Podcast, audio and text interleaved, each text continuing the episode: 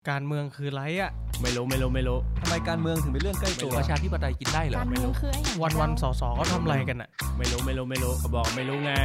สวัสดีครับ ขอต้อนรับเข้าสู่รายการการเมืองเรื่องใกล้ตัว พอดแคสต์ที่จะมาทำให้การเมืองกลายเป็นเรื่องใกล้ตัวสำหรับทุกคน ผมสอสอเท้งนัตพงษ์เรืองปัญญาวุฒิ ผมสสเติ้ลวรพพกุริยโรธทำไมการเมืองถึงเป็นเรื่องใกล้ตัว ถ้าอยากรู้มาติดตามฟังพวกเรากันนะครับ ครับ สวัสดีครับท่านผู้ฟังทุกท่านนะครับ ก็กลับมาพบกันอีกครั้งหนึ่งนะครับ กับการเมืองเรื่องใกล้ตัวพอดแคสต์ครับ กับผมสสเติ้ลครับ ผมเทงครับ ครับ แล้วก็ ผมผมวิโรธครับ ครับ วันนี้มาเป็นแขกรับเชิญตัวป่วนในรายการ ครับ วันนี้คุยอะไรกันดีครับพี่เท้ง ก็เอาประเด็นร้อนล่าสุดก่อนดีกว่าไหม ครับ ครับ เกี่ยวกับเรื่องของ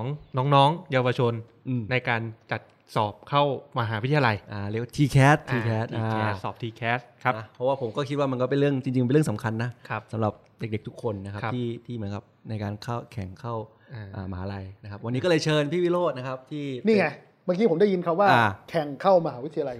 เห็นไหมคือ ระบบการศึกษา ยัง ไท ไงคยรับพี่ เนี่ย ครับ เราเกิดขึ้นมาเพื่อคัดเลือกแข่งขัน อืม ให้คนไปรับใช้ในทุน ให้คนไปรับใช้ระบบศักดินาสำหรับคนอ่อนแอก็แพ้ไป ครับ ก็ทำยังไงฮะแต่คนแพ้ไปทำไงฮะเราก็ปลอบใจเขาสังคมที่บ้าใบฮะยังไงก็ต้องได้ปริญญามาติดฝาบ้านใช่ไหมฮะ ครับ ก็จ่ายเงินครบก็จบแน่เอาตูดมานั่งแช่ก็ได้ใบ ส่วน อืม จบแล้วจะเป็นยังไง ใครจะได้ไปวิ่งตามความฝัน หรือใครจะไปต้องไปทำงานแบบตามมีตามเกิด แล้วแต่นะบางคนทำตามความฝัน บางคนทำตามมีตามเกิด ครับ แล้วสุดท้ายก็จากวัยหนุ่มสาวที่มีความฝันก็กลายเป็นวัยกลางคนที่มีความสังกตาย แล้วก็สุดท้ายไม่สามารถระดมเก็บเงินออมได้เพียงพอก็กลายเป็นคนแก่ที่ไม่มีเงิน อือหือ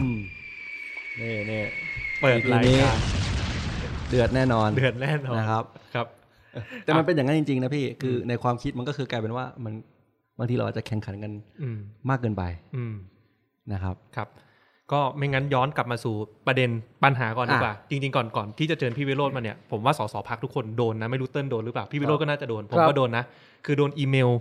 ส่งเข้ามาหาพวกเราเยอะ ะหลังไม มาก ค์เข้ามา ใช่หลังไมค์เข้ามาเยอะมากนะครับ แล้วก็จริง ๆ เนี่ยในภายในพักเราเองก็ประสานพูดเรื่องนี้ตลอดไม่ได้นิ่งเฉยนะครับ นะครับวันนี้ก็เลยเชิญผู้เชี่ยวชาญพี่วิโรจน์มา ครับ มาให้ความรู้ความเข้าใจกับท่านผู้ฟังทุกท่าน ครับ ว่าเฮ้ยระบบการสอบในการเข้ามหาวิทยาลัยที่ดีมันควรเป็นยังไงและปัญหามันคืออะไร ครับ ครับ ก็เดี๋ยวเดี๋ยวก่อนไปผมบิอาจจะบิบสั้นๆให้ท่านผู้ฟัง อ่า ก่อน ก็คือ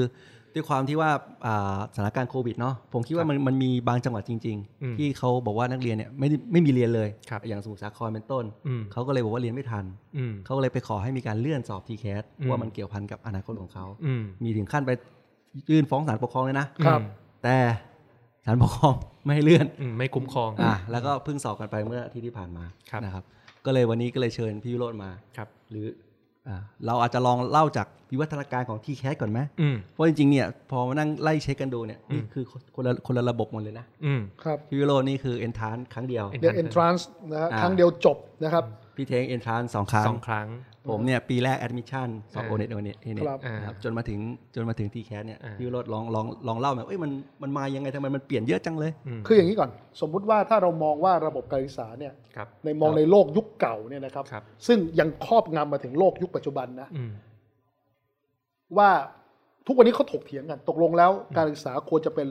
ระบบพัฒนาคน อืม หรือระบบในการคัดเลือกคนดี อืม นะฮะ อืม ซึ่ง ครับ ประเทศที่มีความเป็นอารยะเนี่ยแล้วก็พยายามที่จะทำให้ประเทศตัวเองเป็นประเทศที่ชั้นนำพร้อมที่สำหรับการแข่งขันเนี่ย ครับ เขาต้องพร้อมที่จะพัฒนาประชากรทุกคนของเขา อืม ให้มีขีดความสามสามารถในการแข่งขันและร่วมมือด้วยนะ อืม เพราะถ้าเกิดคุณไม่มีขีดความสามารถ ก็ไม่มีใครเขาอยากจะมาร่วมมือกับคุณ อืม อ่าคราวนี้ อืมครับ ดังนั้นการศึกษา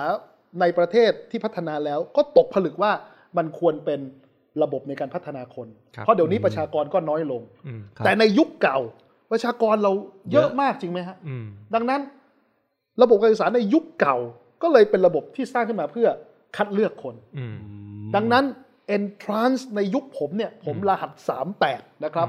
เลขประจำตัว 381อ่า9046 มั้งครับจะจำไม่ผิดนะครับ หรือจำผิด แต่ตอนนั้นรหัส 38 แล้วกันนะค ครั รับ บ คราวนี้ entrance จึงเป็นระบบในการคัดเลือกคนที่แฟร์ที่สุด อืม เพราะโป้งเดียวจอด รู้เรื่องรู้ สอบ เเลย ครั้งเดียว คุณเลือกไปก่อน ครับ ยุคก่อนผมจะห้าเลือกได้ห้าอันดับ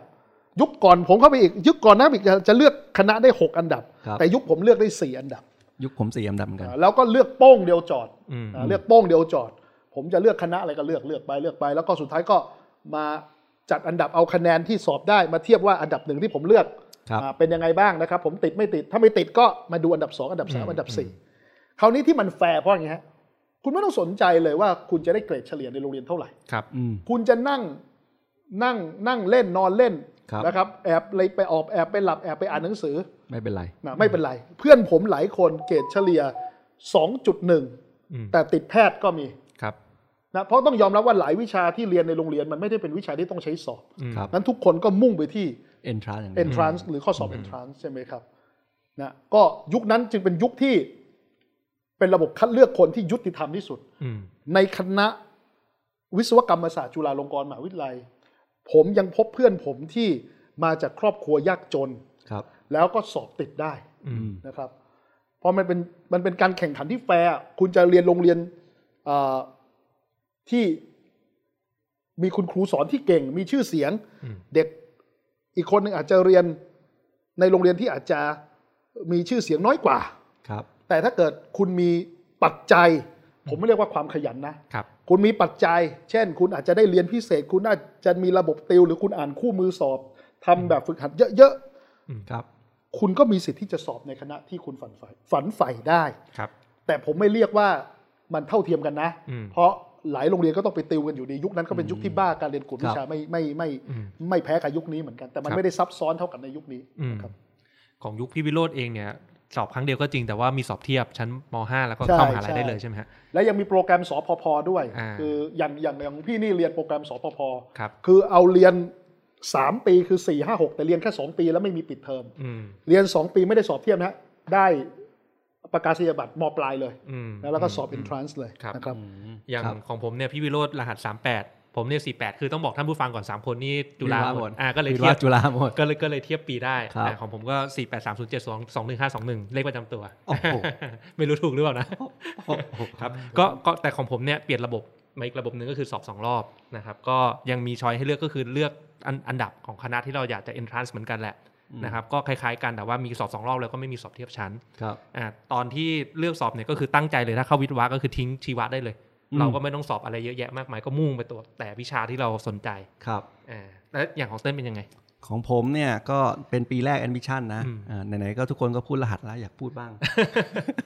นะของผมก็ 4 9 3 0 4 4 4 9 2 1อ่ายังจำได้อยู่ ก็ Ambition เป็นปีแรกจริงก็ชุกลุกหุกอยู่ แต่ว่ามันก็จะมี O-net A-net แล้วก็ใช้ GPAC ใช้เกรดเฉลี่ยด้วย อืม นะครับ แต่ผมจำจำอ่าสัดส่วนไม่ได้ละ อืม นะครับ ก็ประมาณนี้ อืม อ่ะแล้วมันมาถึงทีแคได้ยังไงพี่พี่วิโรจน์มัน คือคือผมคิดว่าพอการสอบเนี่ยในในในช่วงก่อน TCAS เนี่ย ครับ จำเป็นช่วงที่มหาวิทยาลัยต่างๆ จัดสอบตรงกันมากเข้า ครับ นะครับ อืม มากขึ้นเรื่อย ครับ คราวนี้คือต้องยอมรับนี่ว่า TCAS เนี่ยเกิดด้วยความดำริที่ดีนะ อืม ครับ คราวนี้พอมหาวิทยาลัยต่างๆเนี่ยเขาไม่เชื่อในระบบ admission ครับ ถูกไหมฮะ อ๋อ คราวนี้เขาก็จัดสอบตรงขึ้นมา ครับ โดยเฉพาะคณะทางด้านสายวิทยาศาสตร์ หรือคณะแพทยศาสตร์ก็ดีใช่ไหมครับ ครับ เขาก็จัดสอบตรง อืม คราวนี้แต่ละมหาวิทยาลัยก็จัดสอบตรง อืม คราวนี้เกิดปัญหาความเหลื่อมล้ำมหาศาลละถูกไหม ครับ อ่าผมเป็นเด็กที่ครอบครัวมีเงินมีค่าสมัครเยอะสมัครหนึ่งไม่ได้ ครับ บางคนบอกสมัคร เป็นหลายพัน อ่ อืม หนึ่งครั้งมันไม่กี่ตังค์ อืม อ่ามันก็บางทีก็หลายร้อย บางทีก็ไปหลักพันนะครับ ครับ แต่แต่ว่าเอาเอาว่าหลายร้อยแล้วกันผมผม โอเค จำตัวเลขไม่ได้แต่มันสอบหลายมหาวิทยาลัยไง อ๋อ มันสอบมันตะเวนสอบไง ครับ ใช่ไหมคราวนี้ถามว่าเด็กที่มีความจำกัดในด้านรายได้ในของของครอบครัวเนี่ย ครับ จะทำยังไงอะ อืม อืม กับเด็กที่ปรากฏว่าเขามีรายได้หรือการสนับสนุนจากครอบครัวทางด้านการเงินที่ดีอะเขาก็ตะเวนสอบ ครับ สอบได้ที่หนึ่งไม่ไม่ไม่พอใจ ก็ ครับ ก็ไม่ต้องไปยืนยันสิทธิ์ก็ไป ครับ สอบที่สองสอบที่สามสอบที่สี่ถูกไหม ครั ฮะ บ อืม หรือบางทีก็หลายครั้งก็จ่ายเงินไปก่อน ยืนยันสิทธิ์ยิ่งมีอำนาจเงินเยอะใช่ไหมครับ ก็จ่ายเงินไปก่อนนะครับยืนยันสิทธิ์ไปก่อนแล้วถึงเวลาก็ไปได้อีกที่หนึ่งก็ค่อยไปจ่ายเงินเลือกที่สุดท้าย ครับ มันทำให้เป็นการตัดสิทธิ์นักนักเรียนกลุ่มหนึ่งในขณะที่มหาวิทยาลัยก็จะบริหารจัดการลำบาก ครับ ก็เลยเกิด TCAS ขึ้นมาที่ทำให้มหาวิทยาลัยทุกแห่งเนี่ยมารวมกันสร้าง อืม ระบบในการคัดเลือกนะครับนะยังยังอยู่ในระบบคัดเลือกอยู่นะ ครับ แล้วก็เอ่อถ้าใครยืนยันสิทธิ์แล้วก็จะมีระบบ clearing house clearing house ก็คือว่าพอยืนยันสิทธิ์ ชื่อของคนคนนั้นที่ยืนยันแล้วว่าจะเรียนมหาวิทยาลัยนี้ อืม นะสอบได้ที่นี่แล้วก็จะได้ไม่ต้องไปแข่งกับคนอื่น ในรอบที่สองรอบที่สามรอบที่สี่ต่อไป ครับ นะครับ ถ้าอย่างนี้มันฟังแล้วมันก็เป็นประเด็นเรื่องมาตรฐานของของข้อสอบ ครับ อย่างนั้นหรือเปล่าครับมัน ก็ ถึมาเป็น จ DCAT ริงๆ ระบบ TCAS ผมคิดว่าเขาสร้างขึ้นมาเพื่อเพื่อแก้ปัญหาในเรื่องของการสอบที่ซ้ำซ้อน การใช้เงิน อืม กับค่าธรรมเนียมการสอบที่ซ้ำซ้อน แล้วก็การจัดการปัญหาที่เด็กสอบแล้ว ไม่เอาไปกันที่คนอื่นมหาวิทยาลัยก็จัดการยากซึ่งผมว่าคอนเซปต์ดี อืม แต่ปัญหาหลักคือคุณภาพข้อสอบ ครับ ครับ ที่ถูกแซวทุกปี และจนป่านนี้การกดดันเนี่ย อืม ให้สทศเนี่ยเปิดเผยข้อสอบ อืม เออไม่ว่าจะเป็น 9 วิชาสามัญหรือแกดแพท ครับ อืม ต่อสาธารณชน ให้มาตรวจสอบได้เนี่ย ก็ยังไม่ยอมเปิดเผ อื ย ม อืม ข้อสอบที่พวกเราซื้อกันมาเป็นคู่มือมาดูเนี่ยหรือ ครับ ปล่อยตามออนไลน์เนี่ยนะครับ อืม ส่วนใหญ่เป็นไปการเป็นจากการ ครับ จำเข้ามา อืม หรือสถาบัน อ๋อ กวดวิชา ใช่ ส่งคนไปสอบแล้วไปจำออกมาทั้งนั้นนะครับ แต่ข้อสอบที่เป็นแบบออฟฟิเชียล ครับ ไม่เปิด ไม่ เผ เปิ ย ด เฉลย อืม อย่างเป็นทางการไม่เปิดเผย อืม ด้วยเหตุผลผมเคยไปถามทางสทศสทศเขาบอกว่าเป็นลิขสิทธิ์ของทปอ เป็นลิขสิทธิ์ และท โอ ป เค อไม่ยอมให้เปิดเผย เออ หรืออะไรก็แล้วแต่แล้วกันคือสุดท้ายแล้วทปอไม่อนุมัติให้มีการเปิดเผย อืม นะบางครั้งทปอก็อาจจะโบยไปทางสทศ ครับ อ่าสององค์กรนี้เขาจะโบยกันไปโบยกันมาโยนกันไปโยนกันมาประจำนะครับนะฮะแต่สุดท้ายแล้วผมก็ยืนยันนะฮะว่า อืม เงินค่าสมัครก็เอาเข้าไปไม่ใช่เหรอ อืม อืม ก็ควรจะเปิดเผยเนี่ยถ้าคุณมั่นใจว่าข้อสอบคุณดี ข้อสอบคุณ อืม มีคุณภาพ ก็เปิดเผยทั้งข้อสอบและเฉลยสิ ครับ อืม แต่ทุกวันนี้คุณก็ยังถูกแซวอยู่นี่ อืม ถูกไหมคุณบอกข้อสอบคุณต้องการวัด critical thinking คือการคิดอย่างมีวิจารณญาณ อืม แต่ทุกวันนี้ข้อสอบก็ยังเป็นข้อสอบที่คุณถูกแซวว่าเป็นข้อสอบท่องจำอยู่เลย อืม อืม จริง ๆ มองในอีกมุมหนึ่งเนี่ยการเปิดออกมาบางทีมันได้รับคำวิพากษ์วิจารณ์มันเป็นการพัฒนา อ๋อ ข้อสอบด้วยนะ แล้วสุดท้ายผลดีมันก็เกิดกับเด็กในปีถัดไปถูกไหม นั่นคือเหตุผลที่เขาไม่เปิดหรือเปล่าพี่ อ่าเพราะเขาต้องการดำรงอำนาจนิยมของเขา คือ ผมว่า แต่แต่ผมกลับให้มองว่า คือการที่เขาบอกว่าเป็นลิขสิทธิ์เนี่ยผมว่ามันสะท้อนอย่างที่เราเจอเราเคยคุยหลายครั้งแล้ว อ่า ว่าจริง ๆ แล้วข่าวข้อมูลข่าวสารภาครัฐเนี่ย อ่าอ่า จริงๆมันคือข้อมูลสาธารณะตั้งแต่แรก ใช่ เออ อ้าวคำถามก็คือว่าทปอเนี่ยเขาเป็นหน่วยงานภาครัฐหรือเปล่า อ่า เขาเป็นที่ประชุมของอธิการบดี ครับ สถานะความเป็นนิติบุคคลยังไม่มีเลย อ่า เขาเป็นอะไรห้างหุ้นส่วนสามัญ ครับ ห้างหุ้นส่วนจำกัด บริษัทจำกัด ก็คือเป็นเอกเอกมหาลัยมาเอกชนหรือมหา อ่าม มหาลัยรวมทั้งทั้งรัฐและเอกชนมารวม ใน ตัวกั ฐานะ อ่ ความเป็นนิติบุคคลคืออะไร ครับ อืม ยังยังยังไม่ชัดเจนทุกวันนี้ถูกไหม ครับ เลขทะเบียนการค้ามีไหม อืม อ้าว อืม ถ้าเป็นเอกชนน่ะต้องมี ครับ ต้องมีเลขเลขมันต้องมีเลขทะเบียนผู้ใช้อันเนี้ยผู้เสียภาษีจริงป่ะ ครับ ก็ไม่มีจริงป่ะ อืม อืม อ้าวแล้วก็จดทะเบียนมีบริคลสนธิอะไรไหมก็ไม่มี ครับ อืม มีหน่วยงาน อืม สังกัดหน่วยราชการใดหรือเปล่า ครับ ก็ไม่มีไม่ใช่เหรอ อืม ไม่แต่สุดท้ายมาตรฐานมันก็ต้องมาให้กระทรวงเป็นคนรับรองว่าพี่ อ้าวก็นี่ อัน นี่ เนี้ย ฮะ แหละ นี่ไงที่บอกไงก็ว่าที่ที่เขาบอกไงว่า การเรียนต่อในระดับอุดมศึกษาเนี่ย ไม่ใช่การศึกษาภาคบังคับไง ทางทปอ ไม่ ก็เลยบอกว่า บังคับ การสอบครั้งเนี้ยที่เขาถูกเด็กวิพากษ์วิจารณ์กันทั่วเมืองเนี่ย อืม เขาบอกก็เป็นเรื่องธรรมดาที่เขาต้องจัดสอบสำหรับเด็กที่พร้อมเท่านั้น ใครอ่อนแอก็แพ้ไป อ่อน ไง แอก็แพ้ไป แต่พี่เบิร์ตก็บอกแล้วคนที่แพ้ก็ต้องดูแลตัวเอง อืม อืม ครับเอ๊ะพี่วิโรธเมื่อกี้พี่วิโรธบอกว่าจริงๆไอ้ทีแคสเนี่ยออกแบบระบบมันเนี่ยถือว่าดี แต่ ครับ มันอยู่ที่หนึ่งคือปัญหาเรื่องข้อสอบ ครับ กับอีกปัญหาที่ผมได้ยินเอ่อเรื่องร้องเรียนจากน้องๆเข้ามาเยอะๆเนี่ยคือเรื่องแบบอ่ะไม่ว่าจะเป็นเรื่องของความไม่พร้อมอะไรก็ตามแต่จากปัญหาโควิดแต่อีกข้อหนึ่งที่ผมได้ยินมาคือเรื่องแบบเรื่องของการกักที่เนี่ยพี่คิดว่ามีความเห็นต่อเรื่องนี้ยังไงบ้าง คืออย่างนี้ฮะคือคือคือการกักที่เนี่ย อืม ตอนนี้มันมีระบบ clearing house ที่ ครับ พอที่จะแก้ปัญหาได้บ้างแล้ว ครับ แต่ปัญหาที่หน้า เราเอ่อหน้าพูดคุยมากกว่านั้นคืออ ม ทำไมมันต้องสอบกันเยอะขนาดนี้ อืมอืมอันนี้ก็มีประเด็น อืม คนก็อินบ็อกซ์กันมาเยอะว่า อืม ข้อสอบมันเยอะไป อืม อ่ะใช่ไหมถ้าเกิดสมมติว่าที่มันมีระบบ clearing house คือว่า ถ้าเกิด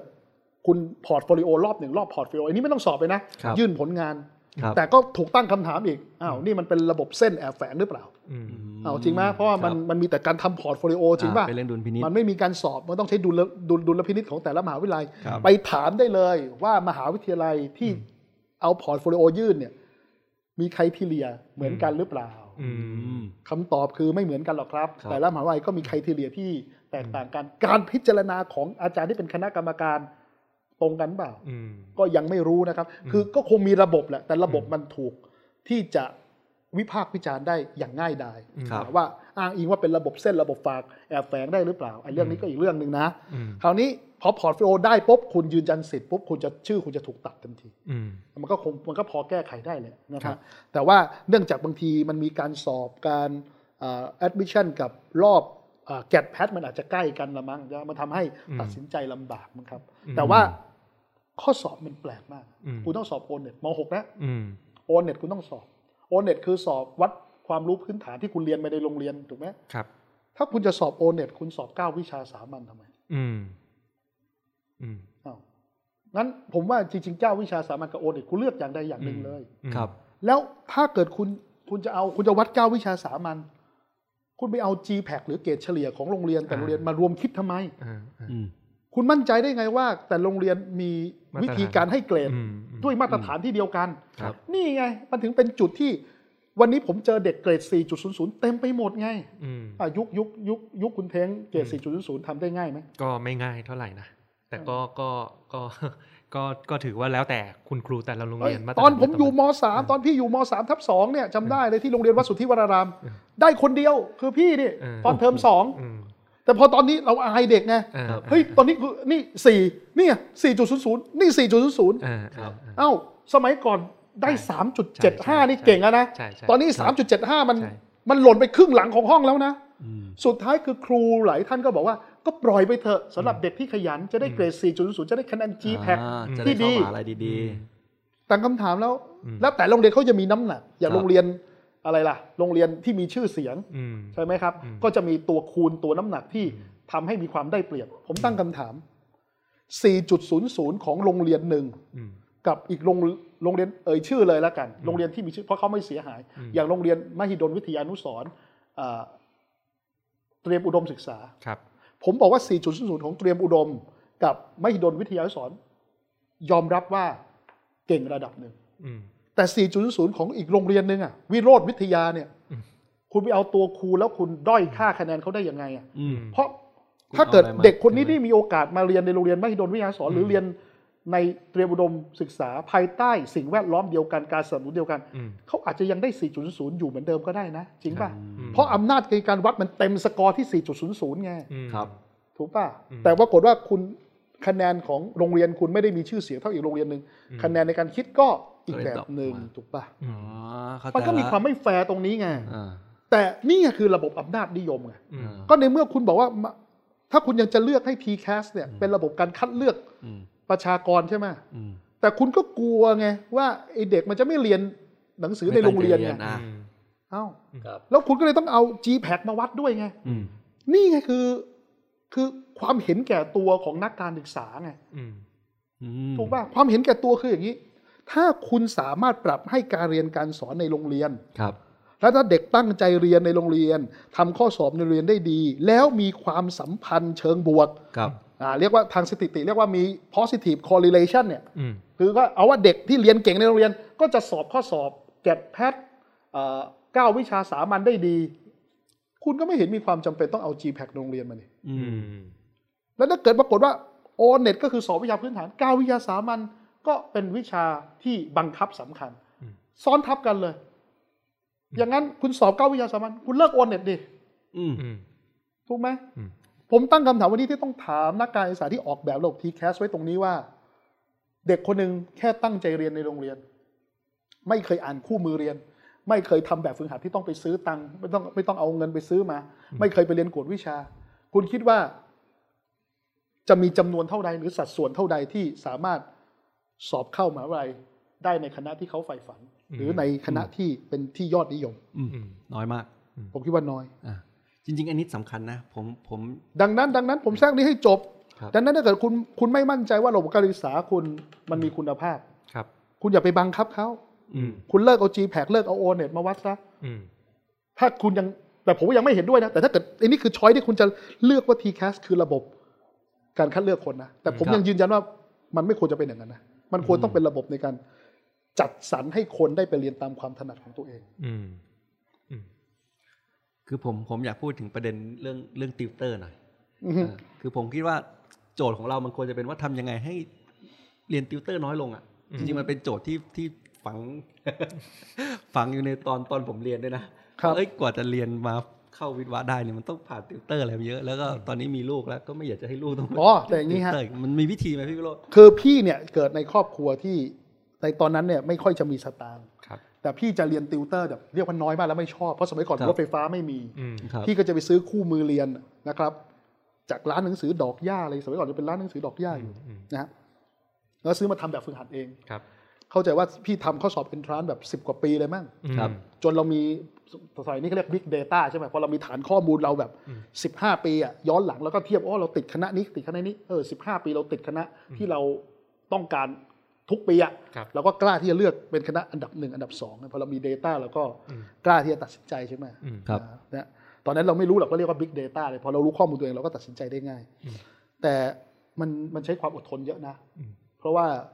เราพี่อ่านหนังสือ ตอนนั้นพี่เรียน 2 ปีตั้งแต่ม .4 จนถึงม .5 เพราะพี่เรียนโปรแกรมสพพ ครับ อเรียน 3 ปีให้จบภายใน 2 ปี อืม พี่ตั้งใจว่าพี่จะอ่านหนังสือทุกวัน อืม ทำข้อสอบที่ทุกวันทำแบบฝึกหัดทุกวันเนี่ยประมาณสักถึงเที่ยงคืนเกือบเกือบแทบทุกวันอะ อืม แล้วก็แต่มันจะมีคนแบบเนี้ย อืม ที่จะต่อสู้กับระบบติวเตอร์เนี่ย อืม ได้สักกี่คนนะครับ ไอ้วิโรจน์มันคือคนที่มันเซอร์ไ o เวอร์ที่มันรอดตายอ่ะ อืม ใช่ป่ะ อืม แต่พอคนเรามันพอพอมันพอมันไปติวแบบเนี้ย อืม ยิ่งคุณไปติว แล้วมันออกตรงทำข้อสอบได้ อืม มันยิ่งสะท้อนถึงคุณภาพ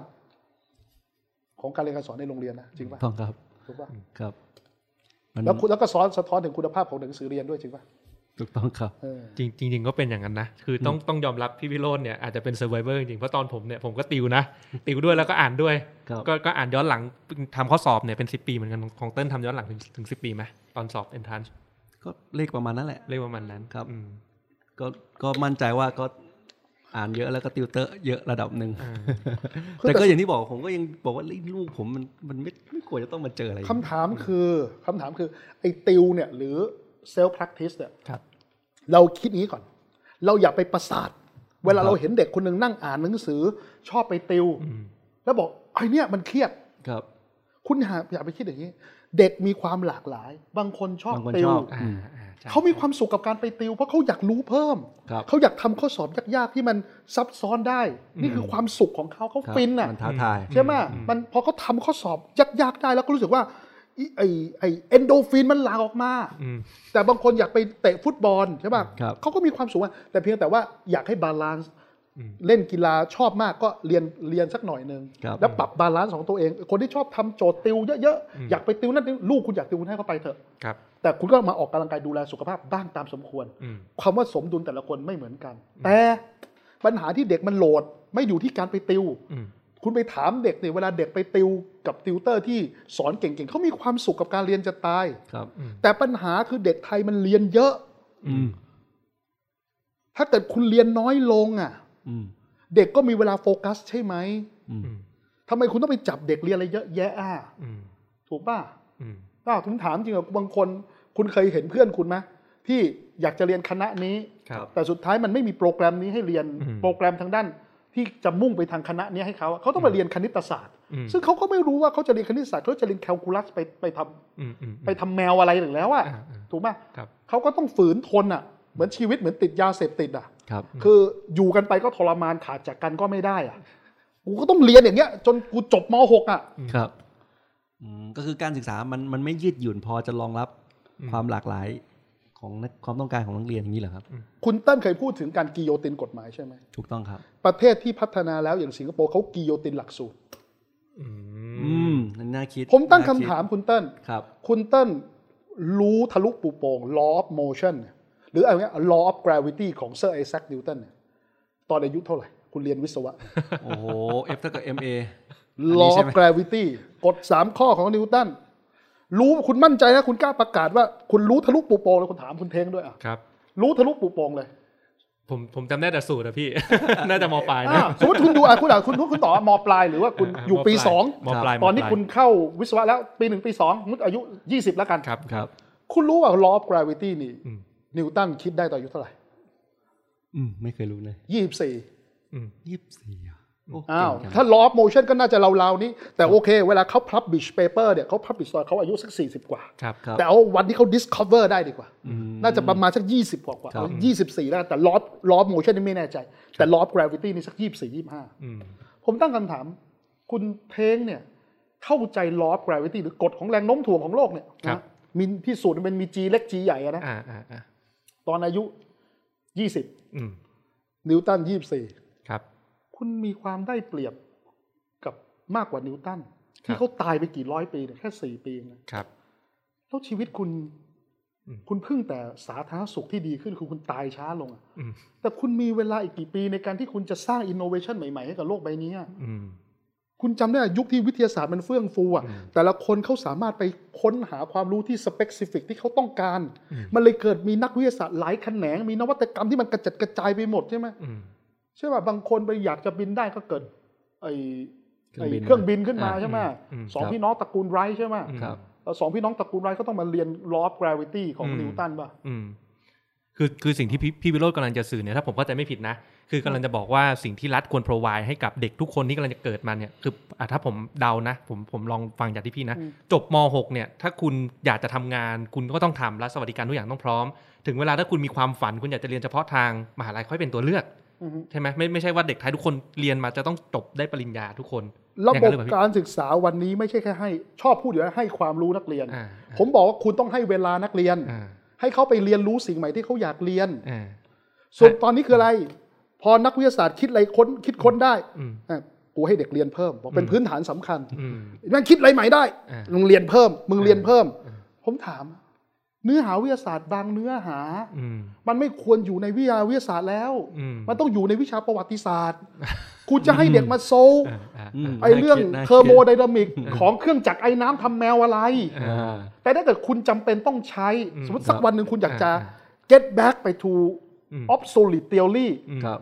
ถ้าคุณมีความรู้พื้นฐานที่แน่นพอ คุณอ่านเองได้ เชื่อผมเถอะ อืม อืม คุณไม่ต้องมาสอนเขาในห้องเรียนอีกแล้ว อื อื ม ม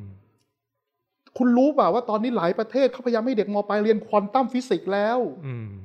ถูกไหมเพราะเขาต้องตัดเนื้อหาที่มันออฟโซลิดหรือเนื้อหาที่มันกำลังจะออฟโซลิดคือกำลังจะล้าสมัยล้าสมัยไปแล้วที่ต้องตัดเลยนะกิโยตินมันทิ้ง ครับ กำลังจะล้าสมัยอย่างเช่น ถ้าเป็นวิศวะเนี่ยคุณเลิกเรียนได้แล้ว internal combustion engine เนี่ยไอ้เครื่องยนต์สันดาปภายในเนี่ย อ่าอ่า มันควรจะอยู่ในวิชาประวัติศาสตร์แล้ว เออ คุณยังจะให้วิศวกนักเรียนคณะวิศวกรรมศาสตร์เรียนทำไม ครับ อืม เหมือนโคดดิ้งเนี่ย ก็ข้ามไป AI ได้แล้วอย่างนี้ใช่ไหม อืม เออคุณ เหมือนกัน คุณ นะพี่ ทำไม เท้ง อ่ะ แต่ถ้าเกิดมันเป็นอะไรที่เรื่องของลอจิก อืม ฐานคิดอันเนี้ย อืม โอเค ครับ แต่ว่าแล้วบางเรื่องคุณเชื่อเหอะ อืม เขาอ่านเองได้ อืม คุณไม่ต้องไปสอนเขาทั้งหมดหรอก ครับ ใช่ไหมพอถ้าเกิดคุณเชื่อว่า ที่สิงคโปร์เขาพยายามทำให้เด็กประถมศึกษาเขามีทักษะการอ่าน คือ comprehensive reading ครับ เพราะเขาเชื่อว่าการอ่านเป็นหน้าต่างของการเรียนรู้ครับ อืม เห็นด้วยครับ งั้นถ้าเกิดอนาคตวันนี้คุณให้เขารู้พื้นฐานพอ แล้วคุณให้เวลาเขา อืม และให้เขาไปวิ่งตามความฝัน อืม พอเขาวิ่งตามความฝันแล้วเขาสะดุด อืม อาจารย์มีหน้าที่อะไร อืม เฮ้ยคุณต้องไปอ่านอันนี้เพิ่ม อืม เขาจะอ่านเองได้ อืม แต่คุณเล่นจับเขามาเรียนเลยไม่รู้ทุกเรื่องอะ อืม แล้วก็บอกว่าต้องเป็นพื้นฐานที่ดี อืม ผมถามว่าถ้าเวลาชีวิตเขาหมดไปกับการเรียนวิชาพื้นฐานที่คนรุ่นเก่า บังคับให้เขาเรียนเนี่ยเขาจะเอาเวลาอะไรไปทำแคปสโตนโปรเจกต์อ้าวนี่ อาจารย์คนไทยไม่รู้จักคำว่าแคปสโตนโปรเจกต์นะ อืม ตอนนี้ฝรั่งเขาฮิตมากนะ คือคุณมีเวลาทำโปรเจกต์ที่มัน คุณเอาไว้แก้ปัญหาคุณคิด มันสุดยอดจริง ๆ อ่ะ อืม คุณอยากเรียนรู้จากมันจริง ๆ แล้ว อืม ทำตั้งแต่ต้นจนจบจริง ๆ อ่ะ โปรเจกต์ที่คุณมีแพชชั่นในในสิ่งนั้ เอน อ จริงๆอ่า แต่ผมถามถ้าคุณเรียนอย่างเงี้ยไอ้แปดวิชาแปดสาระวิชาบ้าบอเต็มไปหมดเนี่ย ครับ คุณเอาเวลาไหนไปทำ เลิกสี่โมงติวเตอร์ถึงสองทุ่มเนี่ย เอ อไม่ไอ้ไม่ใช่ ถ้าคุณเรียนน้อยในโรงเรียน ครับ คุณอยากจะไปติว คุณก็มีสิทธิ์ไปติว อ่า คุณมีสิทธิ์ที่จะใช้เวลาของคุณ ครับ แต่นี่คืออะไรทำไมเด็กไทยมันถึงเครียดกับการไปติว เพราะเวลาในโรงเรียนมันก็เต็มที่แล้วไง ครับ แล้วมันยังยังไอ้ระบบการศึกษาระบบยังคัดเลือกคนแบบนี้ มันต้องไปติว ครับ มันต้องไปอ่านหนังสือเองไปทำแบบฝึกหัดเอง มันเลยโอเวอร์โหลดไง อืม เรียนให้มันน้อยลงเถอะ ครับ นะ เห็นด้วยครับ อืม ในฐานะที่ผมก็รู้สึกว่ามันลูกผมไม่ควรต้องมาเจออะไรอย่างนี้ ยืนยันอีกเสียงหนึ่ง อืม ไอ้ยนี่ผมบอกเด็กๆหลายคน ครับ ไม่ต้องอะไรเอาเอาเอาเอาเอาเอาหลานผมหรือใครก็ได้ อืม ผมบอกว่า ผมผมยังเชื่อในระบบสิงคโปร์นะ อืม ประถมผมบอกเขาเลย โฟกัสกับที่ การอ่านต้องอ่านจับใจความอ่านให้เร็วและ อืม อ่านจับใจความให้ได้ อืม ครับ และตั้งคำถามจากสิ่งที่อ่าน ให้เป็นคำถามที่สร้างสรรค์ อืม อืม สองคุณจงรักและเข้าใจแก่นแท้ของคณิตศาสตร์ที่คุณเรียน อืม สามสนุกกับการเรียนภาษาต่างประเทศ อืม เพราะโลกใบนี้จะเป็นโลกที่คุณได้พบปะกับผู้คนหลากหลายหน้า และการที่เราผมเชื่อนะในอนาคตมันจะมี translation device ครับ แต่ผมเชื่อว่าการพูดภาษาคนอื่นได้ อ่า และสามารถโชว์เอ่อภาษาทางสีหน้าโชว์ body language ที่ดีมันทำให้การสื่อสารมันทำให้เกิดเอ่อความเข้าอกเข้าใจกันมากกว่าการใช้ translation device ครับ คุณเรียนภาษาต่างประเทศ แล้วนอกนั้นวิชาอื่นๆคุณจะเรียนได้หมดเลย อืม คุณต้องเรียนวิชาสังคม ถ้าเกิด ถ้าคุณต้องเรียนวิชาสังคม ถ้าเกิดคุณมีทักษะการอ่านจับใจความการตั้งคำถามที่ดีอย่างมีวิจารณญาณคุณอ่านได้ คุณรู้เรื่องได้ เห็นด้วยครับ อืม ครับอ่ะผมว่าวันนี้ประเด็นต่างๆ นี่พี่วิโรจน์ได้แจกแจงมาครบถ้วนนะ นะ ครับ ครับ ก็ทิ้งท้ายรายการเหมือนทุกครั้งที่เวลามีแขกรับเชิญมานะครับก็อยากให้พี่วิโรธลองฝากอะไรถึงท่านผู้ฟัง จะเกี่ยวกับประเด็นทีแคสจะเกี่ยวกับประเด็นการศึกษาไทยหรือไม่เกี่ยวก็ได้นะครับทิ้งท้ายสั้นๆครับพี่วิโรธ เอ่อสั้นๆก็คือว่าผมคิดว่าระบบการศึกษาต้องเป็นระบบในการพัฒนาคน ครับ นะครับและระบบการอ่าจัดสรรให้นักเรียนได้ไปเรียนต่อในเร็วในระดับอุดมศึกษา อืม ควรจะเป็นระบบในการจัดสรรให้เขาได้เรียนในสิ่งที่เขาถนัด จริงๆ ชื่อก็บอกแล้วว่าแกดคือ general aptitude test ครับ นะแพทก็คือ professional aptitude test คือเป็นการจัดสรรให้เขาไปเรียนในสิ่งที่เขาถนัดตามความฝันของเขา ครับ คนที่มีความฝันก็พยายามทำให้ตัวเองมีความถนัดอย่างนั้น และระบบนี้พยายามจัดสรรให้เขาไปเรียนในสิ่งที่ถนัด มุ่งมั่นตามความหวังและตามความทะเยอทะยานของเขา ไม่ใช่ระบบการคัดเลือก ครับ และสุดท้ายจริง ๆสำหรับคนที่ยังไม่ได้ยื่นภาษีบุคคล ทั้งพงด91 90 นะครับกอก 164 คนที่เสียภาษีไม่เสียภาษีเพิ่ม คนที่ได้คืนภาษีได้คืนเท่าเดิม เขาจะเอาเงินที่ท่านต้องเสียภาษีให้รัฐกันส่วนหนึ่งมาให้กับพรรคก้าวไกล 164 ให้พวกเราได้ทำงานให้กับพวกท่านในฐานะสมาชิกสภาผู้แทนราษฎรนะครับ ก็ขอบคุณนะครับสมกับเป็นโคศกพักก้าวไกลจริง ๆ ไม่ ครับ ไม่ลืมการขายของทุกครั้งที่ ถูกต้องมาก ขอบพระคุณนะครับสำหรับการกรอก 164 ครับ ขอบพระคุณครับ ครับก็สำหรับ EP นี้พวกเรานะครับ ผมเติ้ลแล้วก็พี่วิโรธขอลาทุกท่านไปก่อนนะครับขอบคุณครับ ครับ ขอบคุณครั ค บ รับ ถ้าอยากรู้ว่าทำไมการเมืองถึงเป็นเรื่องใกล้ตัว อย่าลืมมากดติดตาม กด subscribe เพื่อรับฟังรายการของพวกเราได้ที่ YouTube, Apple Podcast, Spotify หรือช่องทางอื่น ๆ ที่ทุกท่านสะดวกอย่างจูฟก็ได้นะครับ สำหรับใครที่ต้องการติดตามการทำงานของพวกเราสองคนอย่างใกล้ชิด เพื่อทำให้การเมืองกลายเป็นเรื่องใกล้ตัวมากขึ้น ก็เข้าไปกดไลค์ กดติดตามแฟนเพจของพวกเราได้ที่ สสเทงนัทพงษ์เลืองบรรยาวุฒิ และสสเติ้ลวรภพวิริยโรธ แล้วพบกันใหม่ใน EP หน้า สวัสดี ส ค วั รั ส บ ดีครับ